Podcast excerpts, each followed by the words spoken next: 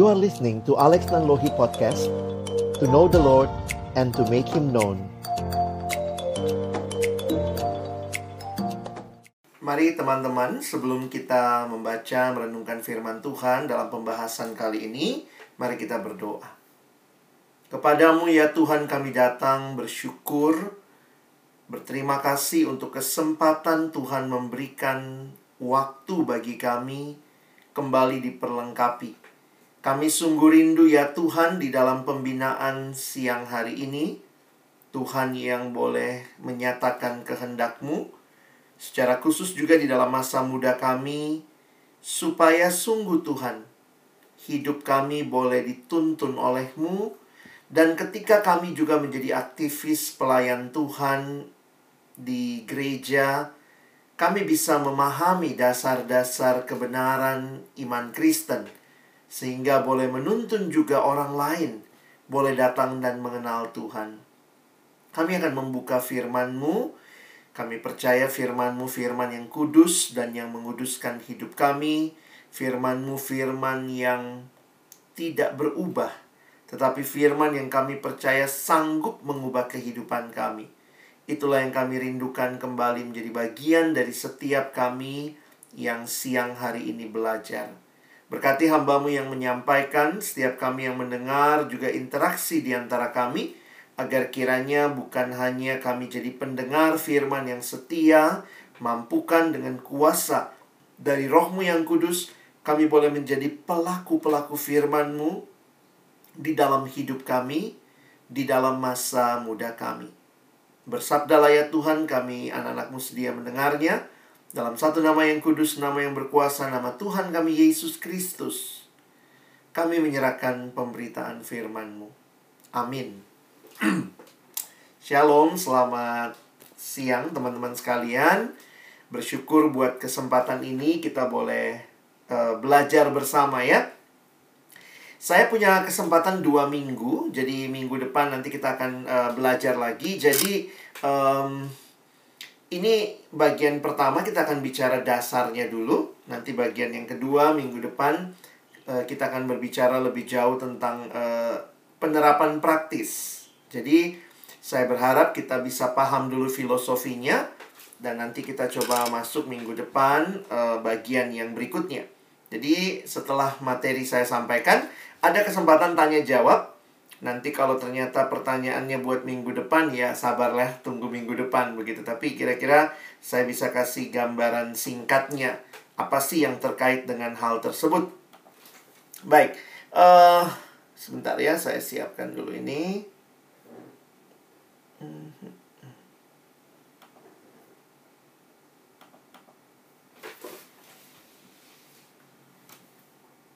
Sebentar.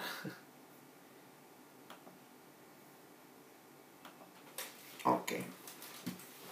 Jadi materi hari ini kita bicara tentang etika Kristen dan ini jadi satu pembahasan yang juga uh, penting ya saya pikir di dalam kekristenan ini termasuk bagian dasar dari kita memahami tentang bagaimana mengaplikasikan iman kita di dalam keseharian ya. Nah, saya mau ajak kita untuk melihat sebentar, mungkin bisa teman-teman jawab pertanyaan saya di kolom chat ya. Kalau teman-teman selama ini hal-hal apa saja yang biasanya menjadi dasar bagi saudara dalam menentukan bahwa sesuatu hal itu baik atau tidak, benar atau salah. Biasanya hal apa yang kalian pakai sebagai uh, apa ya untuk menentukan bahwa ini baik atau tidak, benar atau salah. Silakan. Apa yang teman-teman gunakan selama ini atau sejauh ini? Kira-kira apa saja yang kalian pakai untuk mengatakan, oh ini benar nih. Ah, ini ini kayaknya salah nih. Itu dasar pertimbangannya apa? Oke, Kevin bilang akibatnya perkataan orang tua, oke. Apalagi? Jadi kan orang tua bilang jangan, nggak baik gitu ya. Akibatnya ya, kalau ini ternyata membuat kita udah jelas-jelas nggak baik ya, nah di situ ya kita berhadapan dengan akibatnya. Ada yang lain? alasan melakukannya. Oke, reasonnya ya apa alasan kenapa melakukan itu. Ada lagi? Silakan kita lebih dari 10 orang di sini. Coba apa aja yang terpikir? Suara hati. Oke, thank you Nana. Ada lagi? Mungkin yang lain udah disebutkan, tapi mungkin masih ada saya tunggu setengah menit lagi, 30 detik. Apa ya kira-kira yang jadi alasan eh, etika sendiri? Nah, apa nih yang dimaksud ya? Etika sendiri. Maksudnya mungkin nilai yang kamu pegang ya. Kamu sendiri ngerasa ini baik atau tidak begitu. Oke. Okay. Peraturan-peraturan Oke, okay, good ya. Jadi kita juga hidup ada peraturannya kan? Ada peraturan-peraturan yang di dalamnya kita uh, hidup diatur begitu ya. Ada etikanya begitu. Bayangkan kalau tidak ada aturan lalu lintas, semua orang seenaknya saja, wah itu bahaya. Jadi yang kita tahu ini benar, ini salah ya tergantung aturannya. Oke, okay, ada lagi? Oke, kalau tidak ada nggak apa-apa, udah cukup ya. Nah, uh, kenapa Kak Alex tanyakan hal seperti ini? Karena realitanya nanti waktu kita bicara tentang etika, kita perlu punya dasar yang jelas. Ya, semua yang teman-teman katakan tadi tentunya juga kita pakai kan sehari-hari karena buktinya kalian mengatakan kalian pakai itu, kalian mungkin melihat itu sebagai dasar untuk menentukan ini baik atau tidak, benar atau salah. Nah, saya mau ajak kita terlebih dahulu lihat hidup kita, ya. Sebelum kita masuk ke etika lebih jauh, Kak Alex ingin kita belajar melihat hidup kita. Pertanyaan ini jadi pertanyaan menarik nih. Apa sih arti hidup?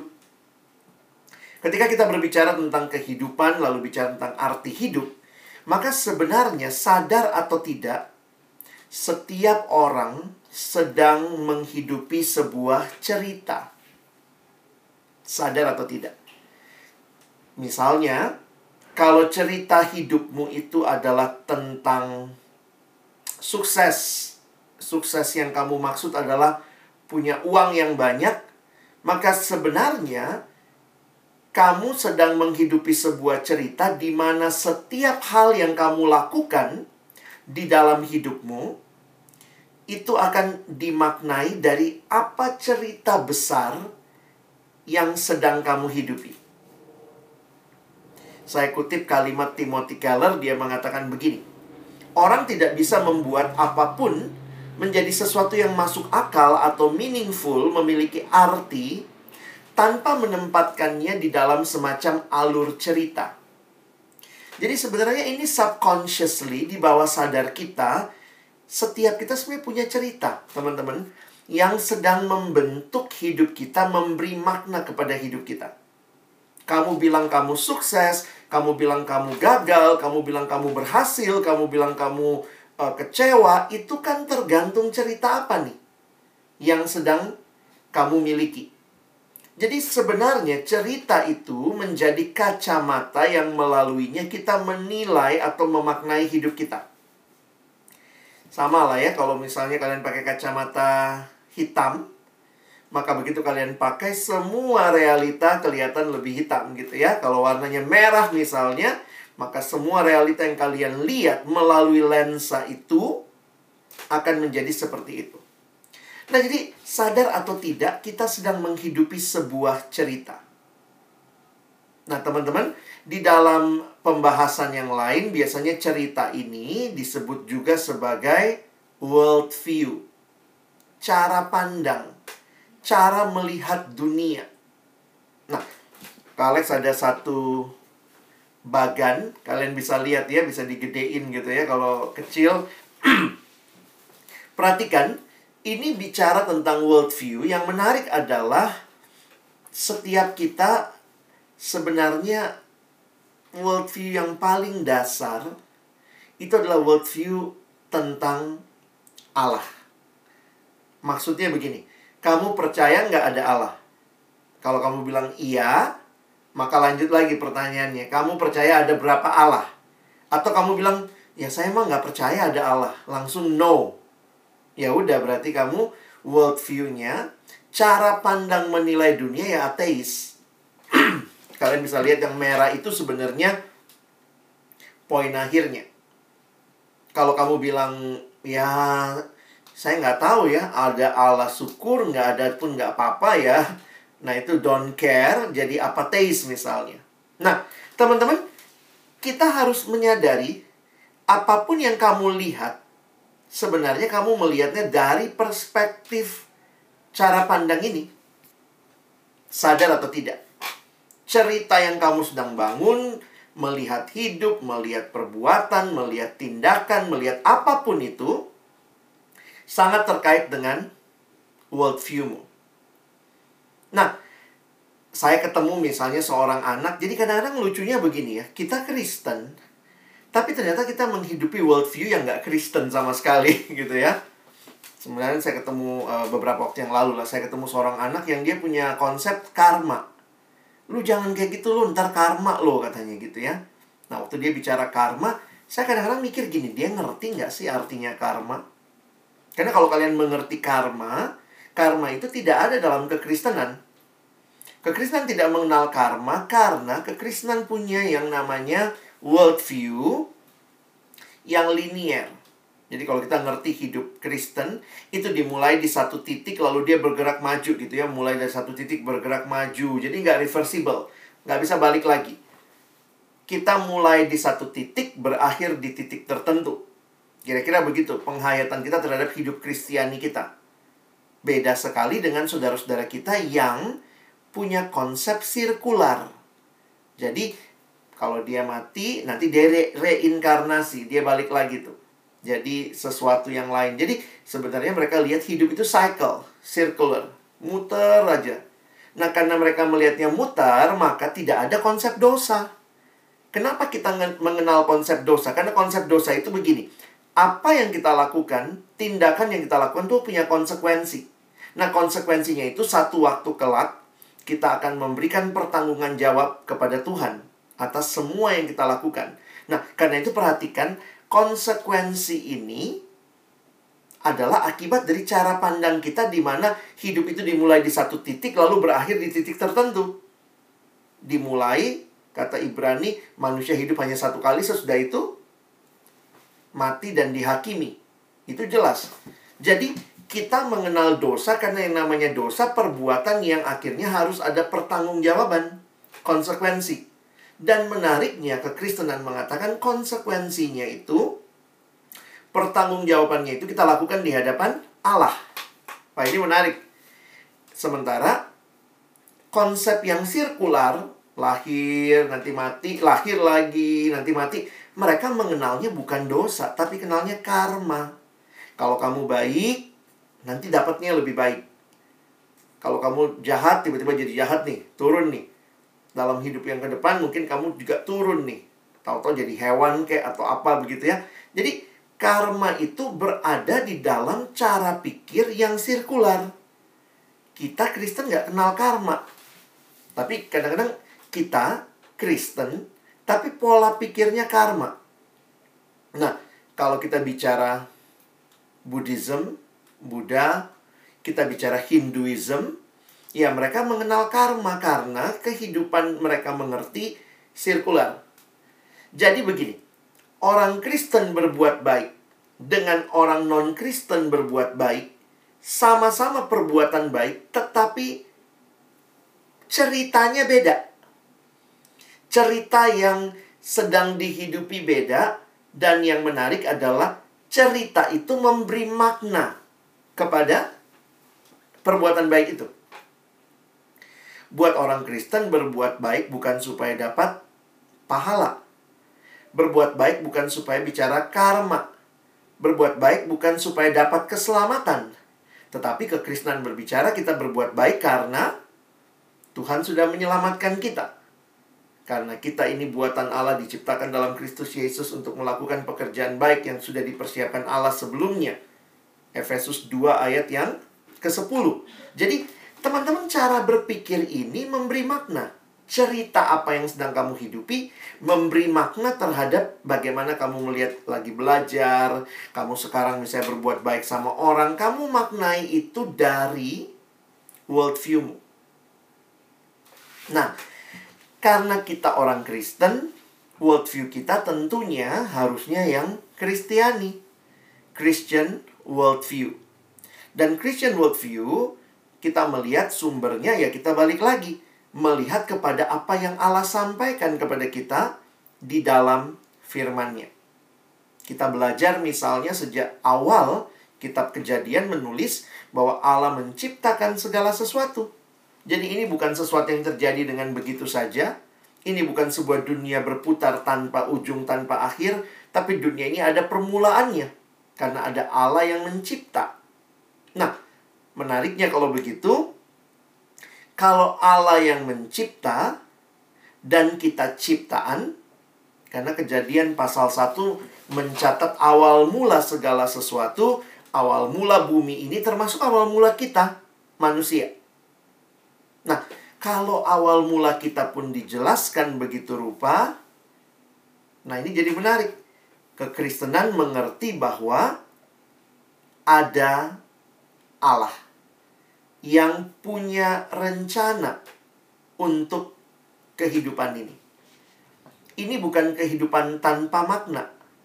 Ini bukan kehidupan kebetulan, aduh Tuhan iseng gak ada mainan bikin Alex gitu ya, enggak ya. Tapi kalau Tuhan mencipta, maka yang mencipta pasti punya tujuan dengan apa yang dia ciptakan. Jadi kalau kita baca kitab kejadian, kita langsung sadar manusia ini bukan makhluk independen. Nggak bisa. Kita bukan makhluk independen. Sebuah kalimat yang indah berkaitan dengan cerita mengatakan begini. If life is a story, there must be a storyteller. Kalau hidup ini adalah sebuah cerita, harusnya ada dong penceritanya. Dan kita mengatakan bahwa kita percaya penceritanya adalah Allah. Dialah yang menuliskan cerita itu sehingga kita pun menyadari ternyata ada God's big story. Kalau teman-teman coba menghayati ya, coba Alkitab kita diperes begitu rupa ya.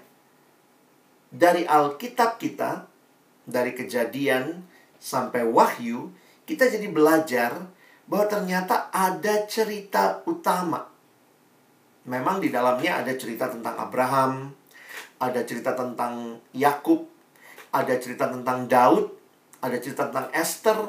Tetapi waktu kita menyadari seluruh Alkitab diperes begitu rupa, ternyata ada ceritanya Allah.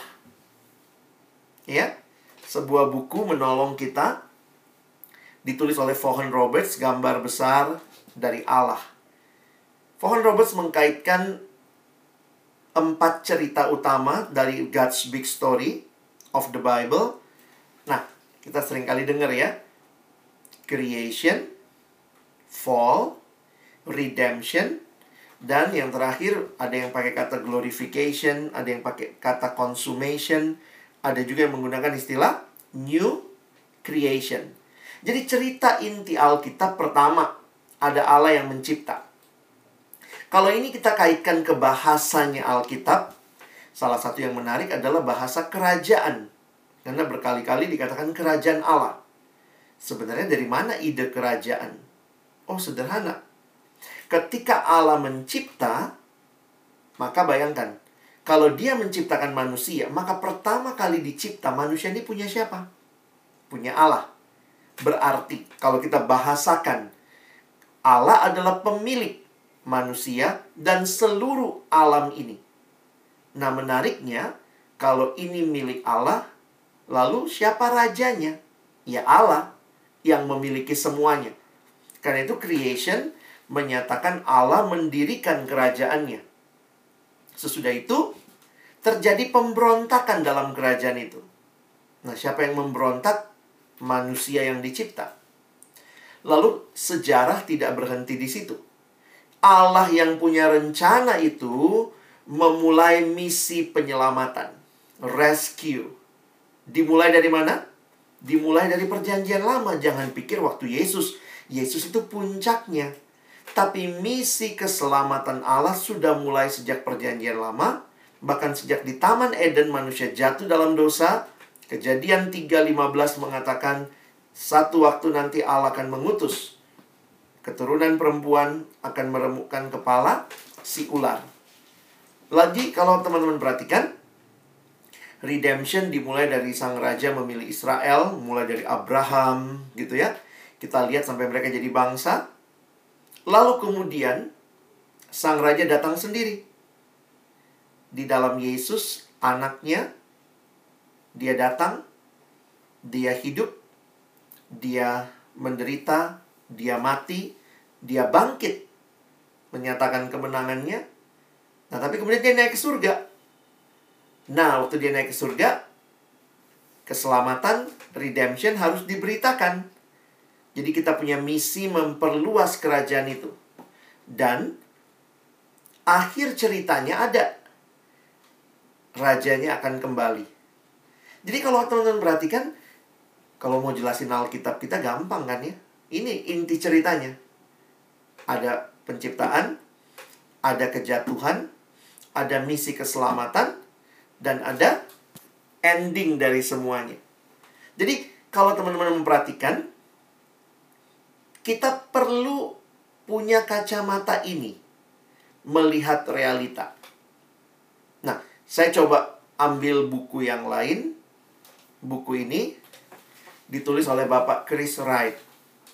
Di dalam buku ini, Chris Wright mencoba mengelaborasi empat babak tadi. Dia coba bikin jadi enam babak dengan simbol.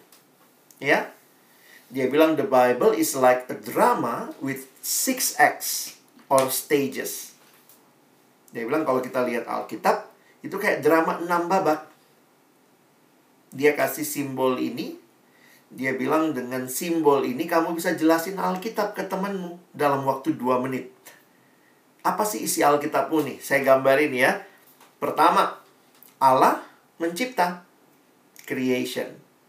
Yang kedua apa yang terjadi? Jatuh dalam dosa. Nah, dia mengelaborasi bagian bagian tentang penebusan. Sebenarnya nomor 3, 4, dan 5 bahasanya sama itu penebusan. Tetapi dia mulai dari perjanjian lama di mana penebusan itu dijanjikan, ada promise. Perjanjian lama ada promise, lalu di dalam Kristus redemption, penebusan itu terjadi. Lalu nomor lima apa nih istilahnya? Kalau nomor enam kan glorification, new creation. Nomor lima dia kasih istilah karena kan Yesus kembali ke surga, dia memberikan kepada kita tugas. Nah, dia katakan itu mission. Nah, misi keselamatan kan? Sampai nanti akhirnya new creation.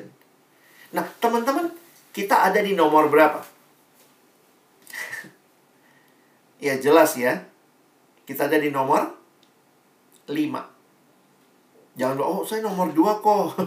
saya sebelah ular gitu ya waktu itu nggak sempat selfie ya poinnya adalah teman-teman dan saya ada di nomor 5 jadi kalau secara sederhana saja kita lihat gambar ini kamu harus mengerti we are on a mission hidup kita ini ada dalam sebuah misi misi adalah satu ceritanya Allah jadi sekarang coba kita hayati begini ya uh, Kak Alex coba tarik aplikasinya.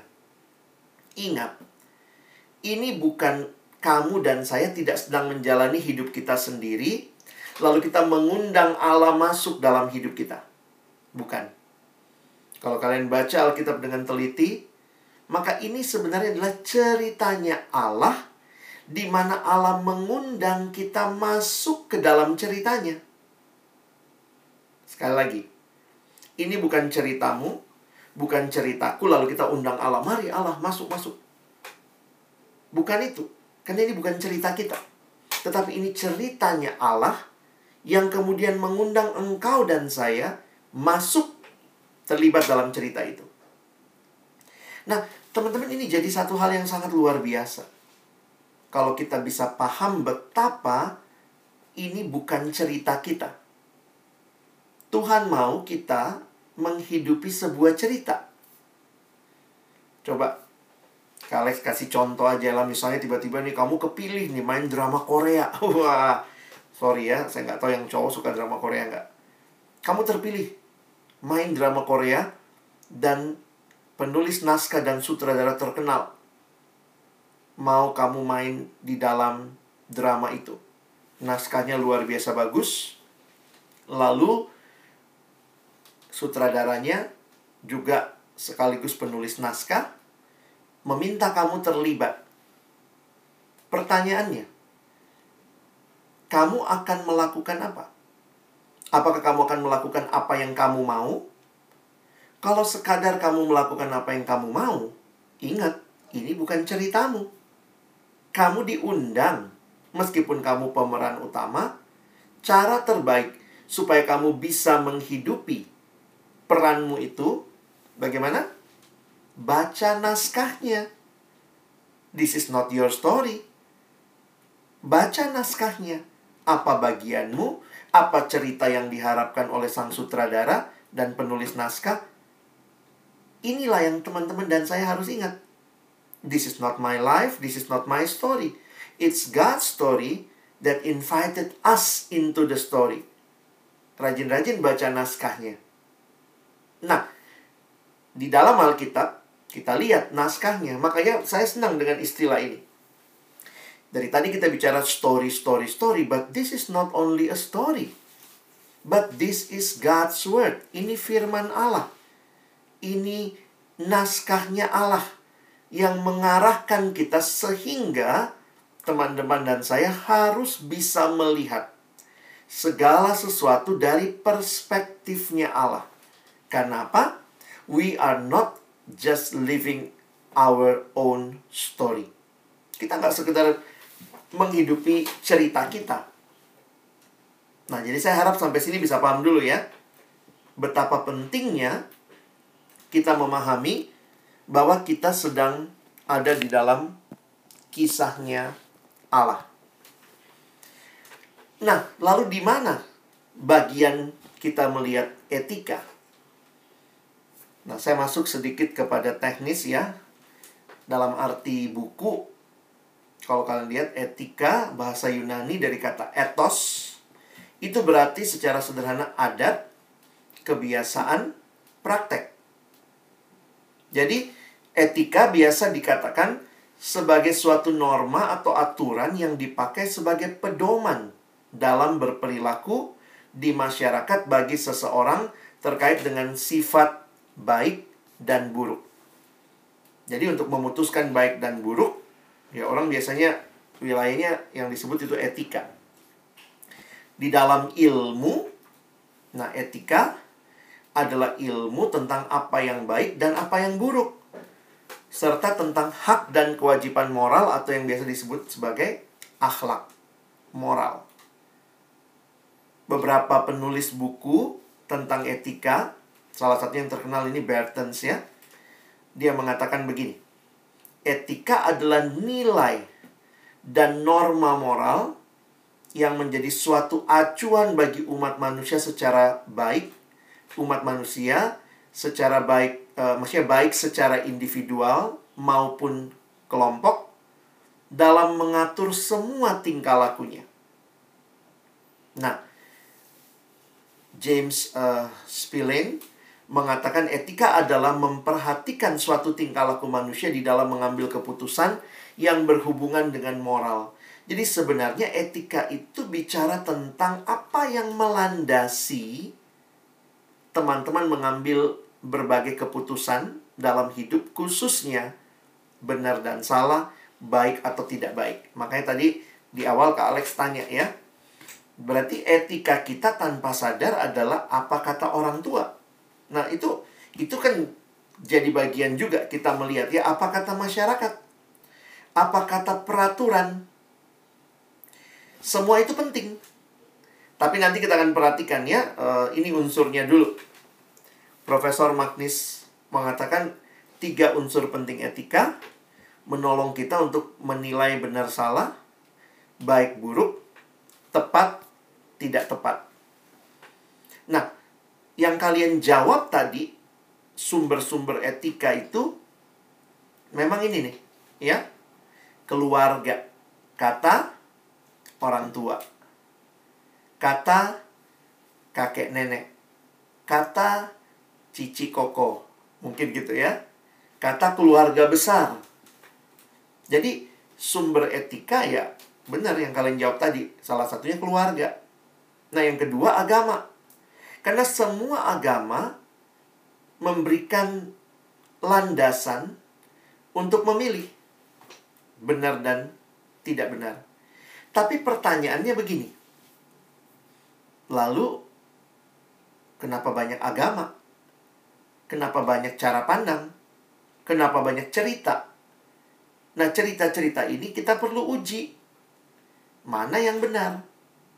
Dan saya sih meyakini ya, setiap orang bilang agamanya yang paling benar, tapi salah satu wujud nyata mengerti keagamaan yang benar bagi saya, perhatikan wilayah etikanya. Nah, nanti nah ini bisa diskusi lah ya. Agama tertentu menolak jenis makanan tertentu. Sementara agama lain bilang nggak apa-apa makan itu. Jadi ini etikanya kok karena menarik ya. Kalau etika bicara aturan-aturan, kok di sini boleh, di sana nggak boleh. Nah itu kan bisa gitu ya kita lihat ya. Sini merit sekali, sana boleh merit berkali-kali. Nah gimana etikanya? Sumbernya apa? Sumber itulah yang sebenarnya mempengaruhi perilaku kita. Karena sumber etika itu membentuk pola pikir kita, memberikan makna kepada tindakan kita. Dan yang ketiga itu lingkungan. Lingkungan yang kayak tadi teman-teman bilang, termasuk aturan yang dibuat oleh komunitas. Tapi sekali lagi, aturan itu pun jadi pertanyaan, apakah aturan itu mengikat selamanya? Nah, ini yang kita perlu lihat sama-sama. Karena untuk beberapa aturan itu ada masa berlakunya. Ya. Berlaku sampai tanggal segini berlaku selama dia memimpin. Kalau bukan dia lagi yang memimpin, berubah lagi peraturannya. Jadi, saya hanya ingin menunjukkan kepada teman-teman, banyak sumber etika di sekitar kita yang sedang memberikan kita kacamata untuk memandang. Tapi pertanyaannya begini, kita kan orang Kristen. Maka etika kita sumbernya harus dari mana? Tuhan bisa pakai keluarga bisa, bisa pakai agama bisa, bisa pakai lingkungan bisa. Tetapi kembali kita harus melihat sumber utama etika Kristen kepada pribadi Allah sendiri. Makanya di dalam ada buku yang menulis sumber etika Kristen Allah, Yesus, dan Alkitab. Tentu kita kenal Allah di Alkitab juga ya. Kita mengenal Yesus melalui Alkitab Allah Tritunggal. Tetapi mari kita lihat apa yang dimaksud kalau sumber etika Kristen itu seperti ini. Maka harusnya etika kita selaras dengan pribadi Allah, selaras dengan pribadi Yesus dan karyanya, selaras dengan firman Tuhan yang menjadi pedoman bagi kita. Nah, kita coba lihat sama-sama ya. Pertama, sumber etika Kristen Allah. Harusnya etika kita itu mencerminkan sifat-sifat Allah. Di antaranya Allah itu suci, kudus, adil, benar, pemurah, pengasih, berbelas kasihan, pengampun. Nah, harusnya ini yang muncul dalam etika kita. Yang kedua, Yesus.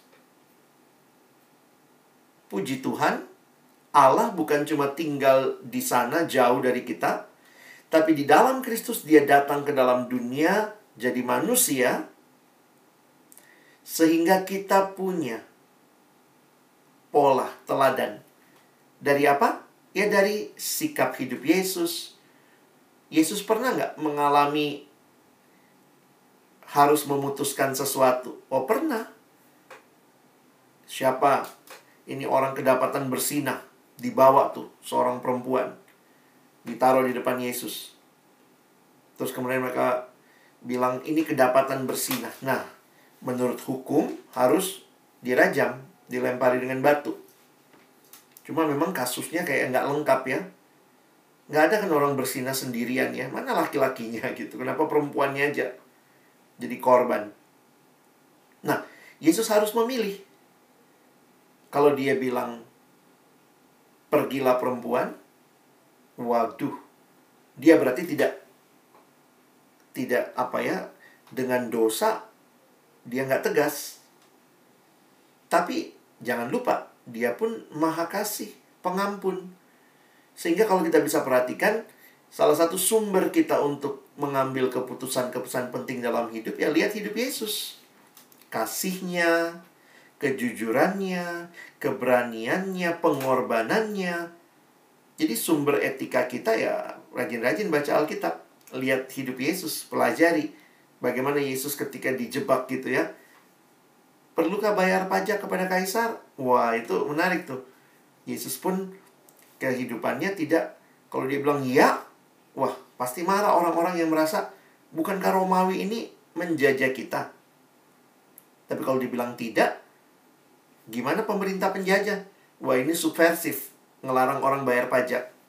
Jadi teman-teman, di dalam kehidupan kita bersyukur Yesus pernah datang ke dalam dunia jadi sama dengan kita manusia sehingga banyak bagian-bagian kehidupan yang harus kita jalani lihat teladan Yesus. Ya. Dan yang terakhir, sumber etika kita adalah Alkitab. Dalam 2 Timotius 3 ayat 16, segala tulisan yang diilhamkan Allah memang bermanfaat untuk pertama, mengajar. Jadi dari mana kita tahu? Ya dari Alkitab. Dari yang tidak tahu, jadi tahu. Itu namanya mengajar. Menyatakan kesalahan dari yang salah, dikasih tahu yang benar. Memperbaiki kelakuan dari yang buruk, jadi baik. Mendidik orang dalam kebenaran, menjadi lebih tahu, lebih benar, dan lebih baik lagi.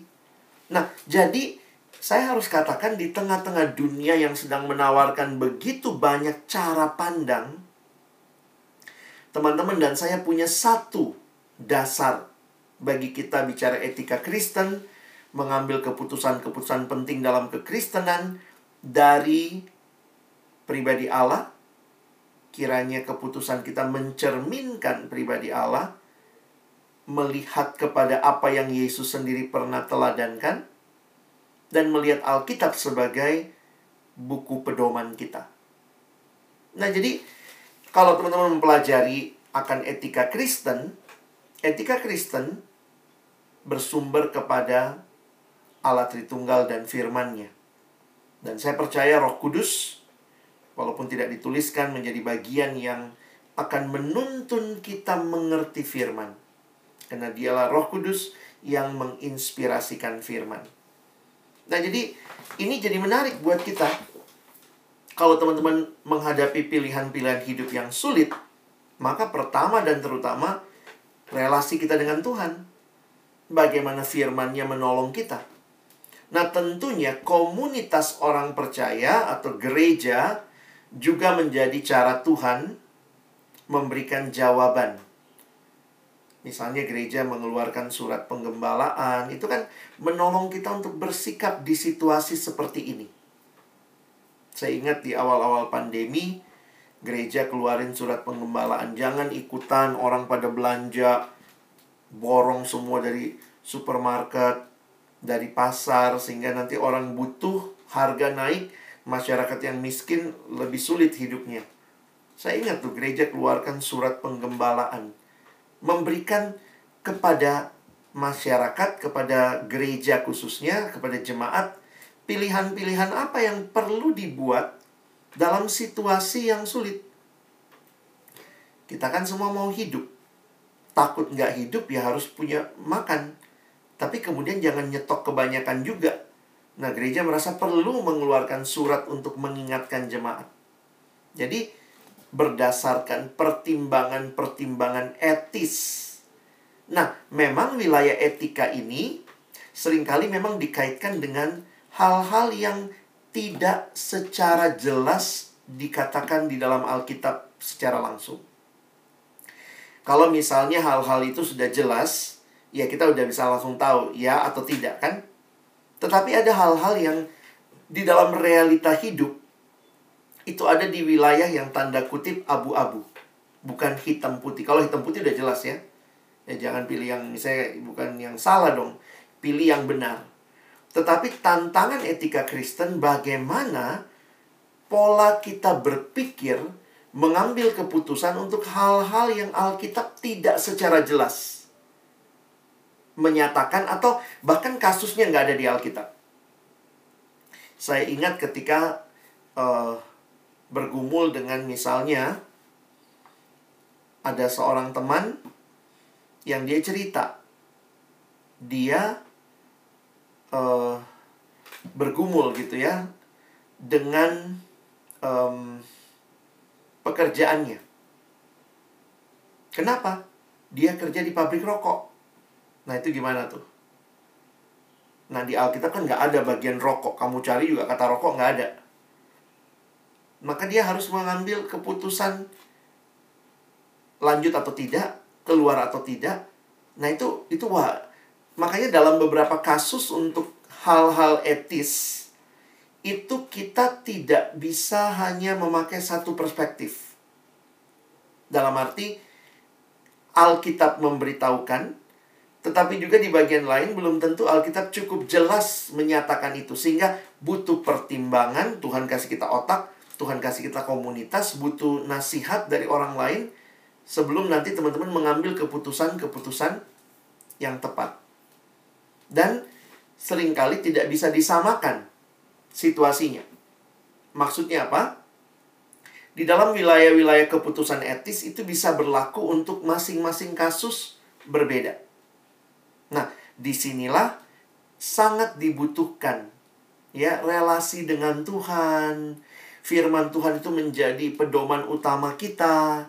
Sehingga meskipun orang bilang begini, tapi kita bisa punya perspektif yang lebih kokoh karena kita mendasarkannya kepada pergumulan dengan firman. Nah, karena itu ditambahkan di dalam beberapa buku tentang etika, seharusnya buah roh itu menjadi wujud etika Kristen. Maksudnya apa?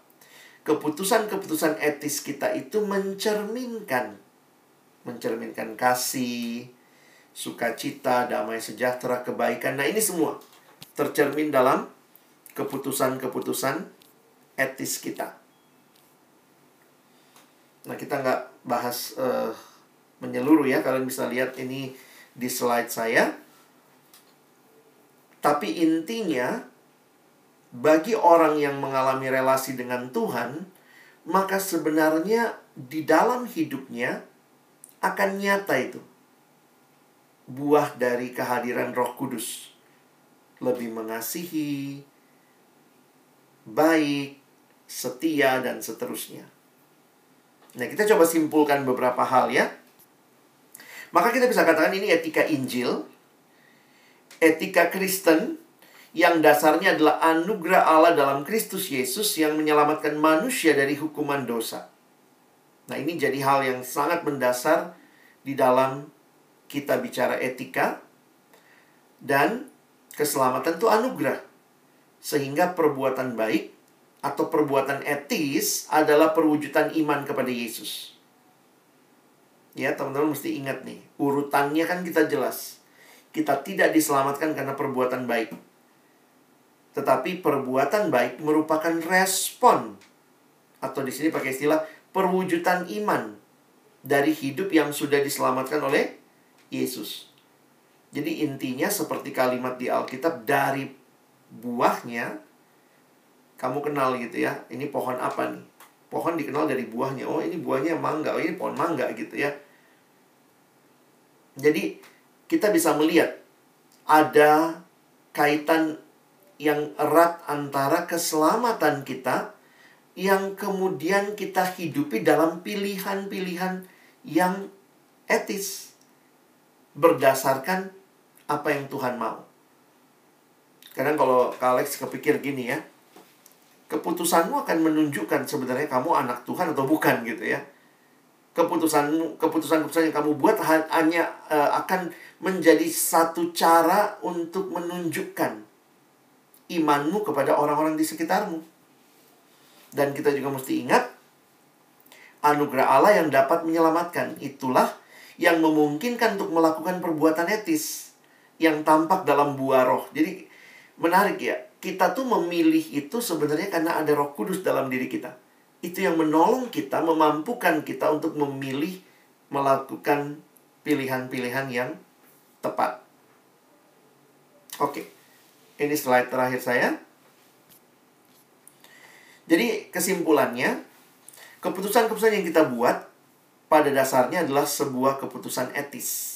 Bila hal itu mencakup, menyangkut hal baik atau buruk, benar atau salah dibutuhkan pertimbangan-pertimbangan dalam pengambilan keputusan yang berpedoman pada Tuhan Allah, Yesus Kristus, dan firman melalui Alkitab. Dan yang terakhir, apabila keputusan tersebut berdasarkan pedomannya, maka karakteristik pribadi yang mengambil keputusan akan nampak.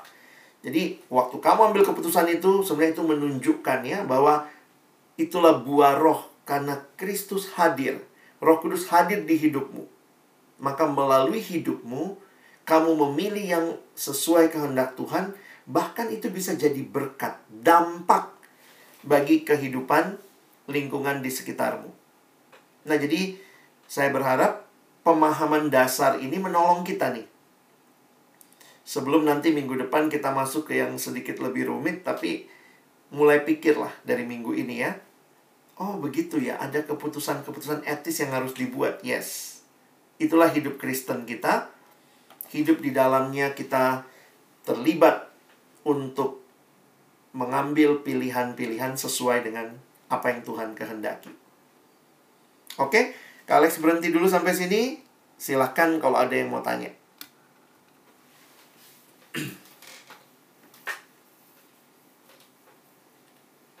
Apakah ada yang mau tanya? Saya persilakan. Silakan. Uh, sekarang kan uh, ada yang uh, kelas 3 SMA kan hmm. yang mau masuk ke perkuliahan tapi hmm. ada yang masih bingung gitu. Uh, untuk memilihnya kayak gimana caranya. Hmm. Dan um, juga ragu gitu apakah harus kerja dulu atau kuliah gitu kan. Hmm. Uh, pertanyaannya uh, gimana ya menolong uh, adik-adik kelas 3 SMA ini supaya uh, apa ya kelihatannya nggak salah memilih gitu. Hmm. Oke. Okay. Sebenarnya setiap generasi punya challenge-nya masing-masing ya, termasuk generasi kalian. Saya pun juga dulu kan sempat masuk masa-masa harus memilih kuliah atau kerja kalau kuliah mau kuliah di mana, kalau kerja mau kerja apa kan setiap generasi punya challenge-nya. Nah, keputusan-keputusan yang kita ambil dalam situasi itu saya pikir kita pakai prinsip yang ada di Amsal saja ya. Di Amsal dikatakan e, rancangan terlaksana kalau banyak pertimbangan. Kira-kira begitu bahasa positifnya karena munculnya di Amsal dalam bentuk negatif ya. Nah, poinnya adalah teman-teman sekarang ini punya informasi yang banyak sebenarnya. Kalau mau jujur ya, kalian kan bisa cari informasi. Ada cici koko di gereja juga banyak ya. Kalau perniagaan, yang kuliah ada, yang kerja ada. Kita bisa tanya tuh, minta pertimbangan. Sehingga mengetahui kehendak Tuhan di dalam masa depan itu bukan begini doa minta Tuhan buka mata mana Tuhan tunjukkan kerja atau kuliah saya tidak melihat begitu cara Tuhan memimpin seperti itu, tapi Tuhan akan menolong teman-teman melalui berbagai informasi yang kalian pertimbangkan, kalian pikirkan, kalian doakan. Maka saya yakin Tuhan akan menolong kalian untuk melihat peluangnya mana yang Tuhan bukakan. Entah itu kerja dulu, karena mungkin ternyata orang tua punya pergumulan keuangan, atau mungkin kuliah dulu uh, orang tua masih sanggup biayain supaya kalau nanti lulus orang tua mungkin pensiun kalian bisa take over tanggung jawab Atau ada yang bisa dua-duanya?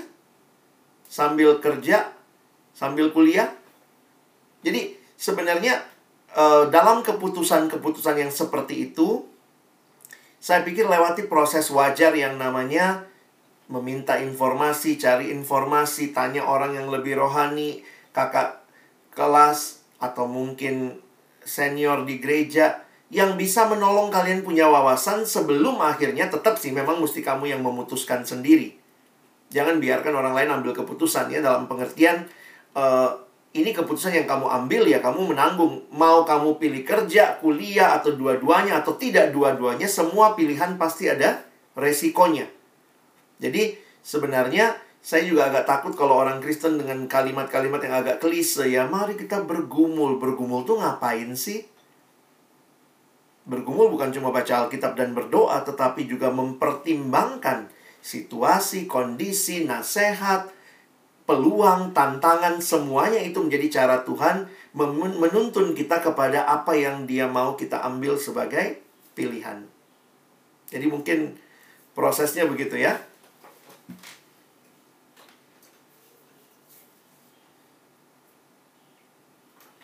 Saya ada di masa di mana tidak terlalu banyak informasi. Makanya saya bilang sama kalian, sekarang itu kan informasi banyak ya. Misalnya waktu zaman dulu saya nggak tahu tuh mau kuliah apa. Saya cuma tahu pokoknya teknik gitu ya. Nggak ada di benak saya kuliah yang lain. Jadi saya miskin informasi. Padahal ternyata ada jurusan komunikasi, ada jurusan antropologi, ada jurusan-jurusan yang kok gue nggak tahu ya itu ada gitu ya. Karena masa saya sangat kurang informasi. Nah, masa sekarang kalian googling mau cari jurusan apa aja ada gitu ya. Informasi ada. Nah, masalahnya kalian lewatin nggak pergumulan itu dengan cari informasi, berdoa, tanya gitu ya. Nah, itu bagianmu. Ada pertanyaan lain?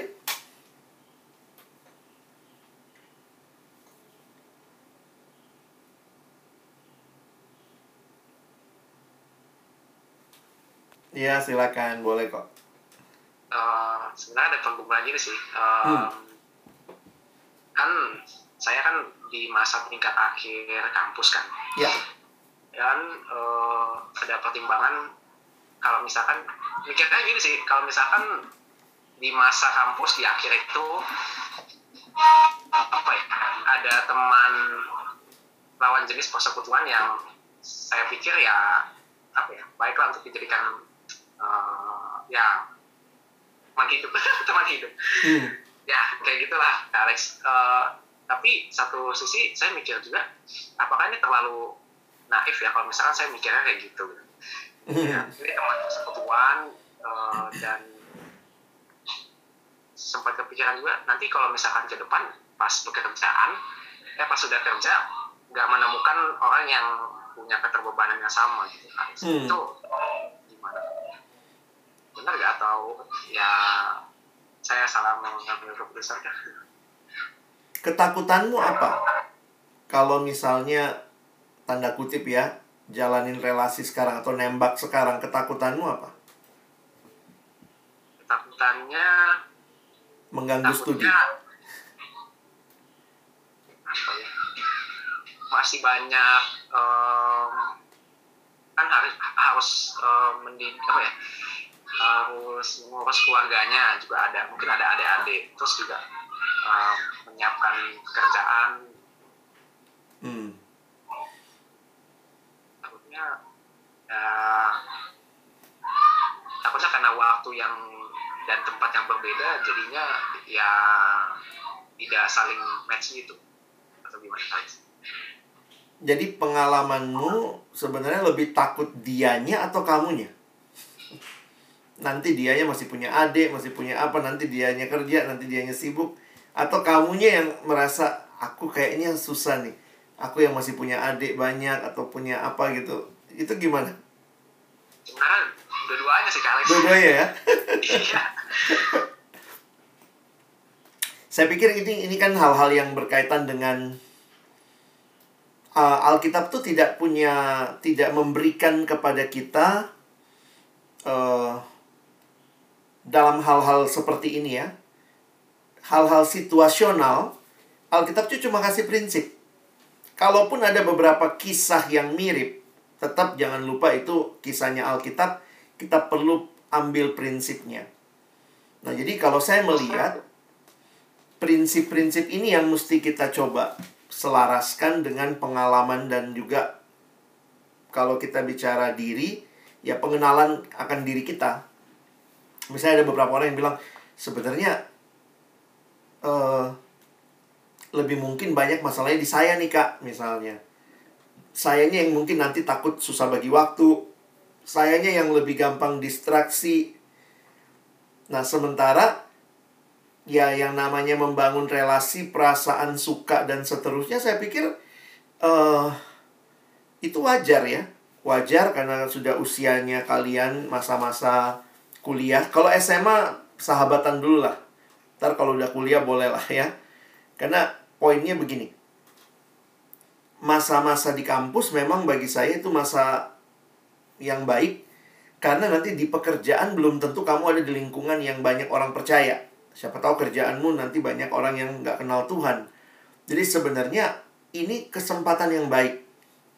Nah cuma kan kamu yang paling kenal dirimu di dalam prinsip Alkitab ya Tuhan sendiri menghendaki kita juga punya pasangan, kita membangun relasi, kita belajar mengasihi gitu ya. Jadi sebenarnya nggak ada yang salah di situ. Yang mungkin perlu jadi pertimbangan kalau kita pakai bahasa persekutuan bergumul, nah bergumul tuh ya timbang-timbang. Kalau ini gimana?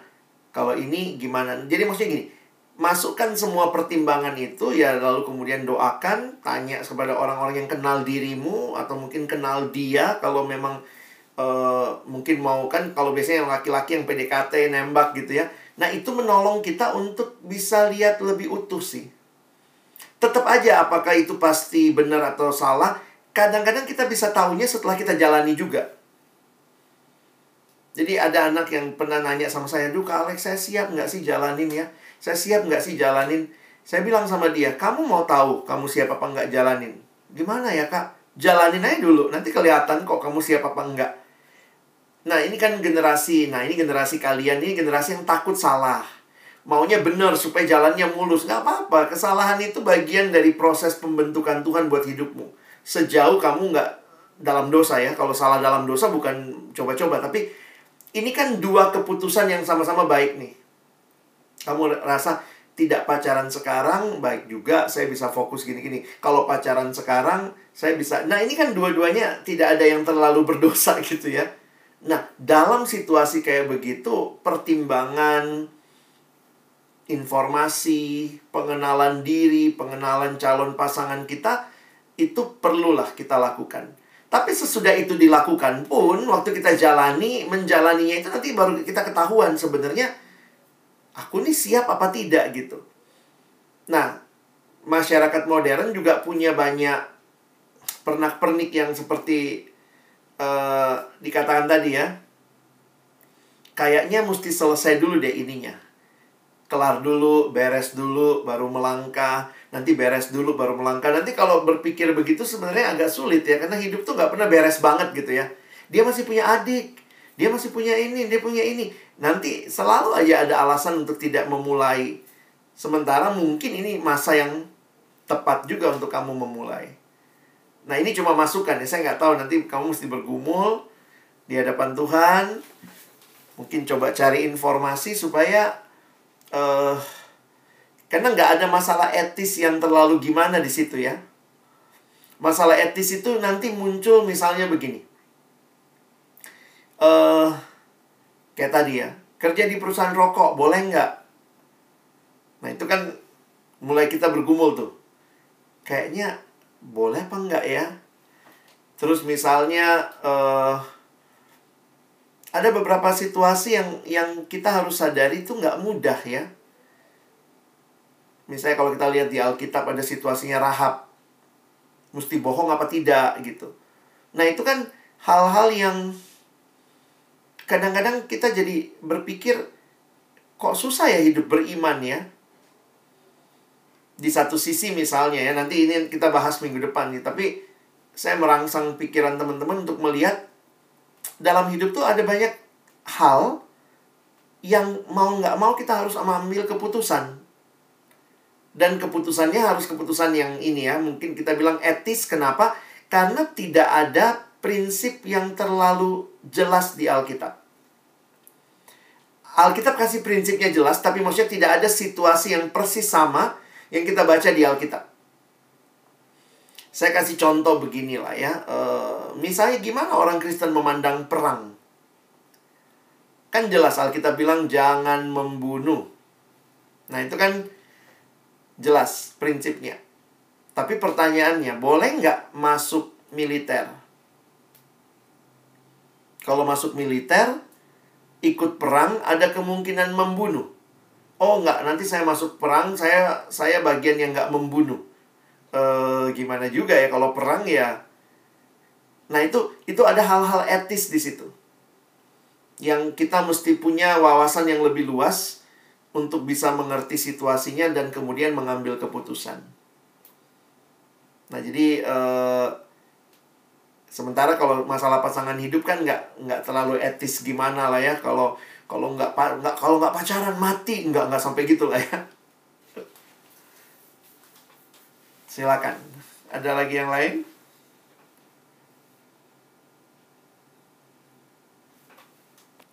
Alex ada yang PC saya pribadi nih. Boleh. Uh, nanyanya gini, kalau misalkan ternyata pendapat dari orang sekitar kayak Koko Cici Gereja itu berbeda hmm. dari orang tua itu harus dengerin yang mana ya? Oke, okay. thank you ya. Ini pertanyaan yang baik ya. Nah mungkin saya harus kasih tadi ya. Ingat, sumber etika itu kan tadi di masyarakat ada yang bilang keluarga, habis keluarga tadi kan ada juga agama. Nah, tergantung kan agamanya apa dan juga ada lingkungan. Di dalam realita kehidupan mungkin sekali itu pun berbenturan. Mungkin ya. Contoh. Gimana nih tiba-tiba keluar misalnya ya, di beberapa negara keluar peraturan tidak boleh penginjilan. Penginjilan kepada orang lain adalah hukuman penjara. Banyak gereja Tuhan di situasi seperti itu harus memilih kan? Kita di Indonesia sesulit-sulitnya negara kita nggak ada lah peraturan di dalam di dalam undang-undang dilarang menginjili. Nah itu kalau di negara tertentu itu jelas. Mesti taat nggak? Jadi saya cuma mau kasih tahu begini realita kehidupan ada selalu kemungkinan-kemungkinan beda dengan apa yang kita tahu dari firman. Nah, kalau ini bedanya antara orang, satu koko cici gereja, yang satunya maaf ya, mungkin papa mama yang belum percaya. Nah, saya pikir tetap begini. Kita perlu minta pertimbangan termasuk dari orang tua kita yang belum percaya, dengerin tuh apa sih sebenarnya yang ada di balik nasihat itu. Karena bisa jadi di balik nasihatnya ada ada hal yang baik dia mau buat anaknya.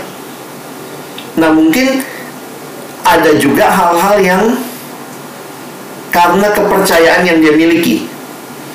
Nah, itu yang saya pikir nanti gini, cari informasi, yang dapat dari Koko Cici tanya juga kalau dia orang gereja kira-kira ada bagian firman Tuhan apa sih yang bisa menguatkan kenapa dia nasihatnya seperti itu. Tapi pada akhirnya teman-teman mesti bergumul dan harus mengambil pilihan. Nah di sini saya nggak tahu keluargamu seperti apa. Kalau kamu mengambil keputusan yang beda sama keluargamu apakah kamu akan diusir atau enggak saya nggak tahu ya.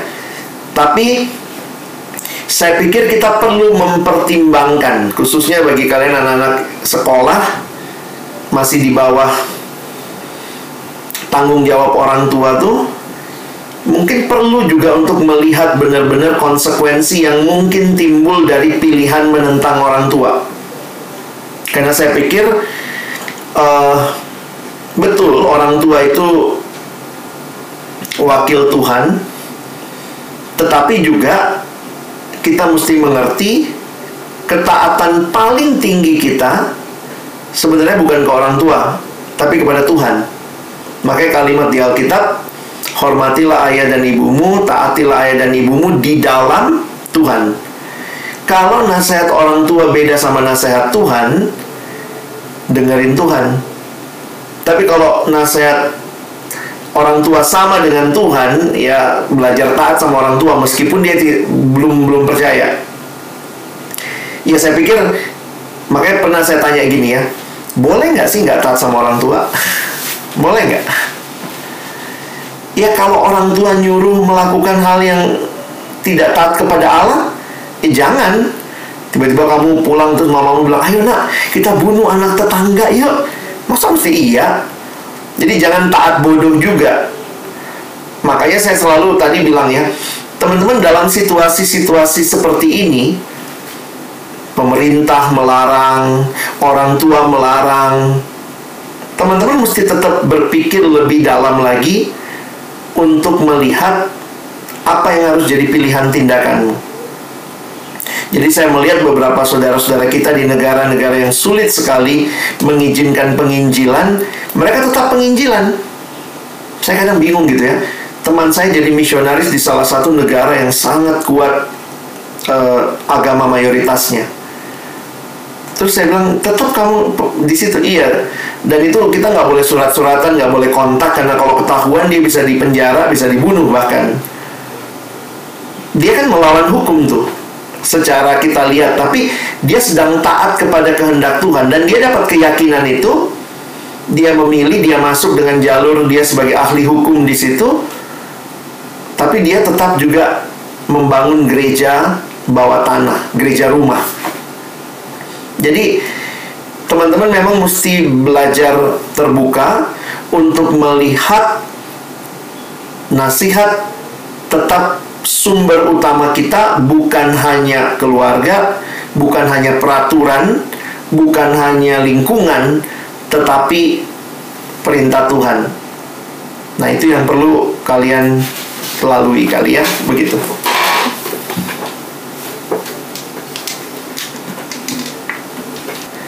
Uh, jadi minggu depan kita akan melihat lebih jauh lagi bagaimana mengambil keputusan etis dalam kehidupan. Kenapa begini teman-teman ya? makin nanti kamu dewasa, kamu jalani kehidupan, ada beberapa pilihan-pilihan etis yang perlu kita buat. Karena situasinya bisa jadi nggak mudah. Misalnya ya, uh, di dalam kasus tertentu, kedokteran melihat ada orang yang misalnya um, mengalami kehamilan, lalu ternyata ada masalah dengan kehamilannya sehingga di situasi tertentu harus memilih ya dalam kedokteran itu beberapa kalau kalian pernah nonton drama-drama juga tuh ada situasi begitu ya mau milih selamatin mamanya atau anaknya nah itu biasanya dalam masa kehamilan yang besar atau apa ada pilihan-pilihan etis seperti itu nah itu jadi bergumul kan yang mana yang mesti dipilih Nah, situasi seperti itu jadi sulit. Nah, belum lagi situasi yang kayak saya bilang tadi ya. Dalam kehidupan ada hal-hal yang harus dilakukan padahal kita tahu ini mungkin melanggar perintahnya pemerintah seperti tadi ya. Perlu penginjilan atau tidak. Atau misalnya di beberapa negara sampai diatur tuh masalah kepemilikan lah, masalah hal-hal yang lain. Jadi sejauh mana kita bisa taat kepada apa yang pemerintah juga berikan dalam bentuk aturan misalnya. Nah, belum lagi keputusan-keputusan berkaitan dengan keseharian kita ya, di mana uh, ya kita kita mungkin bisa bisa lihat nih nanti ini benar apa salah gitu ya kalau saya memilih ini nanti bagaimana.